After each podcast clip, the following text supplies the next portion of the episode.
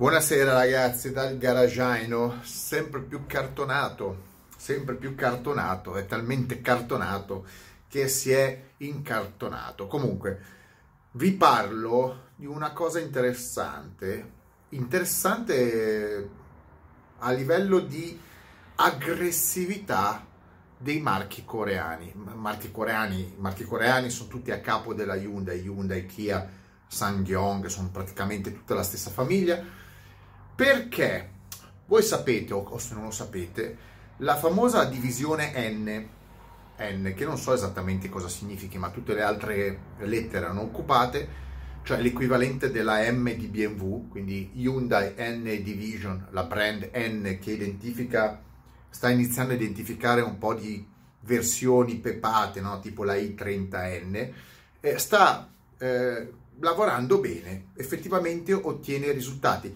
I marchi coreani stanno andando a mille in termini di qualità percepita, garanzia, prodotto. Effettivamente tra le macchine compatte la i30 sta eh, avendo un grande successo e mh, mm, la versione N, quindi quella più pepata, eh, sta prendendo anche tra il pubblico giovane una linea abbastanza banale, insomma, sapete che le linee dei coreane sono un mix, un po' di Ford, un po' di BMW.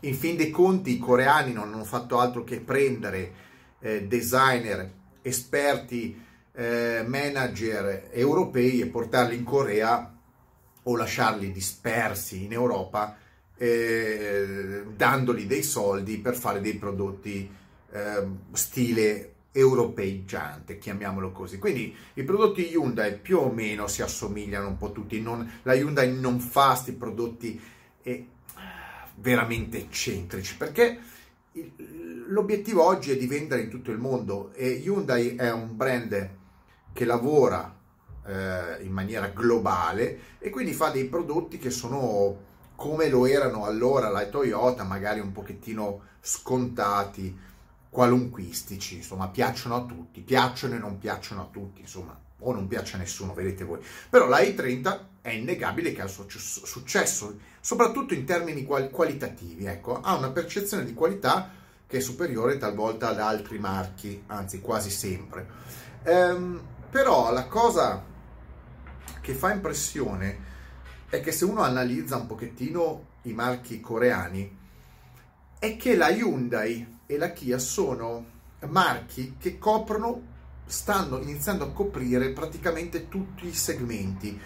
E sono anche gli unici marchi che lavorano ad esempio tra le auto ecologiche sulle ibride, ibride plug-in, eh, elettriche, idrogeno, cioè non c'è un marchio che manda avanti in maniera parallela tutte le tecnologie, no? Ditemi voi, insomma, la, la Toyota è sull'ibrido, ehm, l'elettrico è su altri, la Volkswagen, però la Hyundai e la Kia lavorano in maniera veramente massiccia su tutte le tecnologie e non solo, lavorano anche su eh, segmenti che aree di sviluppo prodotto che non sono proprio loro, tipo la serie N, cioè la divisione N che equivale alla M, alla MG, alla S di, di RS della, dell'Audi, ecco, sta prendendo. E una cosa che hanno annunciato, hanno annunciato eh, in eh, Hyundai è che stanno valutando molto seriamente di andare in un segmento eh, che è quello attualmente riservato al basso Porsche, quindi Boxster e Cayman. In Hyundai, dopo aver testato con il marchio Genesis, il marchio di lusso, e di aver ottenuto ottimi successi contro Mercedes e BMW e Audi, quindi oggi ha una percezione di lusso ad un prezzo contenuto, vuole anche dimostrare che è in grado di fare auto sportive in concorrenza con la Porsche. Prendiamoci chiaro, la Porsche come riferimento qualità-prezzo è, presso, è presso, pressoché il leader della produzione mondiale. Nessuno ti mette lì una Porsche Boxster, una Porsche Cayman, rapporto qualità-prezzo no, non esiste. Eh, hanno degli altri concorrenti, può essere la futura, anzi non ci sarà la futura, la attuale TT o altre o le Mercedes o prodotti di nicchia come potevano essere come può essere l'Alpine a 110 o poteva essere la Alfa Romeo 4C o qualche Lotus, ma non sono la stessa cosa. Il prodotto Porsche è un prodotto più completo e la Hyundai vuole andare in quel segmento, che è un segmento strano perché chi ha provato ad andare contro la Porsche effettivamente non ha ottenuto questi grandi risultati. La Alfa Romeo con la 4C la sappiamo dove è andata a finire. L'Alpine A110 mm, zoppica perché non riesce a, a, non riesce a far percepire la qualità del prodotto, essendo di base Renault, e giustificare il prezzo di acquisto. C'è sempre il discorso, eh, l'Alpine però costa come la Boxster, costa come la Cayman, più o meno. E, e le altre sono uscite ormai tutte sconfitte, prodotti Audi, Mercedes sono praticamente annullati, non esistono più, rimane una BMW M2, ma non è la stessa cosa di, della Porsche Cayman e la Porsche eh, Boxster.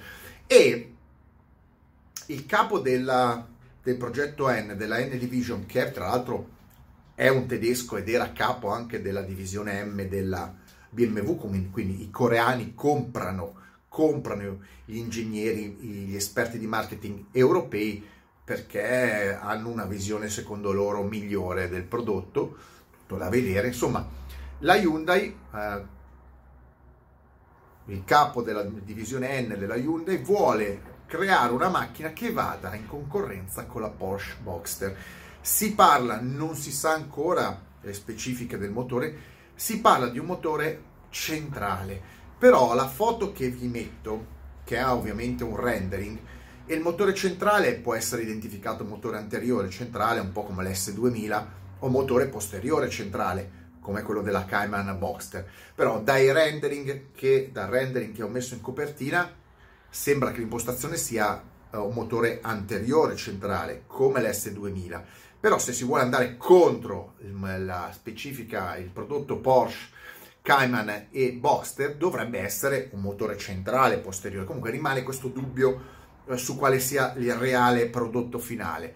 Sta di fatto che stanno pensando di uscire con un prodotto di qualità Porsche e guardate che la, la Hyundai potrebbe anche riuscirci perché ha dimostrato che può fare un prodotto a livello Mercedes, BMW e Audi a un prezzo più basso e lo scopo sarebbe proprio quello, uscire con un prodotto analogo alla Porsche a un prezzo più basso perché se no chiaramente nessuno ti comprerebbe una Hyundai anche bella, anche eh, piacevole, ma il retaggio culturale del brand è sempre più importante in alcuni mercati. Di conseguenza, cosa aspe- ci aspettiamo? Una Hyundai super prestazionale, curata, eccetera, motore centrale o posteriore o anteriore con un 2000 turbo bombardato da 300 e passacavalli o con qualche altra specifica tra motore termico e ibrido, chissà come sarà, però pare che è un progetto che sta già prendendo forma e quindi vedete come i marchi che facevano ridere solo qualche anno fa stiano prendendo possesso del mercato, dell'evoluzione del mercato delle auto anche sportive e dove alcuni, merc- dove alcuni costruttori classici stanno abbandonando, storici, questo, questo settore, altri lo stanno cercando di riprendere in mano. È curioso come la Hyundai che ha fatto del SUV compatto, del SUV medio un successo, perché ha fatto tanti soldi su quel tipo di specifiche di auto, eh, ormai vada a prendere delle nicchie, di, vuole andare a prendere delle nicchie di auto sportive di costruttori che stanno ab- abbandonando quelle nicchie di auto sportive per seguire la Hyundai sul settore SUV. Io non so chi sia più scemo, se la Hyundai che va a prendere possesso di un mercato che tutti pensano sia morto, quello delle Spider e delle Coupé, o gli altri che abbandonano dei mercati per seguire la Hyundai nel segmento dei, dei SUV che a sua volta va a coprire i suoi, i suoi segmenti abbandonati. È una follia, siamo alla follia più totale. Riuscirà la Hyundai a convertire gli appassionati delle auto sportive coupé e spider compatte?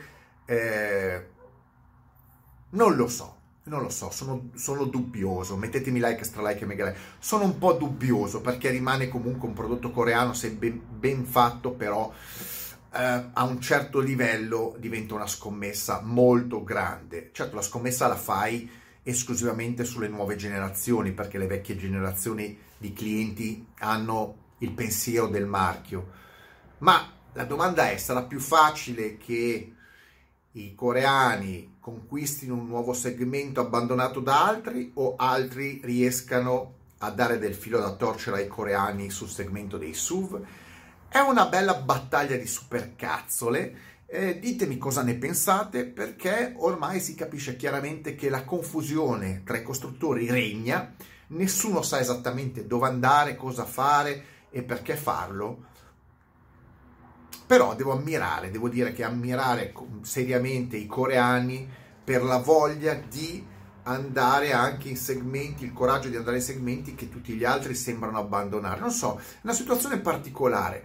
Secondo me da questa sfida di invasione di prodotti, cioè quindi ricollocare dei segmenti con nuovi prodotti, potrebbe essere molto molto più forte la presenza e la forza insomma stessa delle, dei coreani rispetto agli europei che li vedo un po' imbolsiti, noiosi, scontati, impauriti. Sono i costruttori di auto europee classiche, sono veramente un pochettino la frutta a qualsiasi livello, mentre i, coer- i, i coreani hanno quella, quella fame di imporsi, di imporre la propria storia che potrebbe renderli il giusto guadagno a lungo termine e soprattutto, ripeto, stanno lavorando su una marea di tecnologie e le stanno portando avanti in maniera eh, omogenea. Auto a benzina, diesel, elettriche, plug-in, ibride e a idrogeno. Nessuno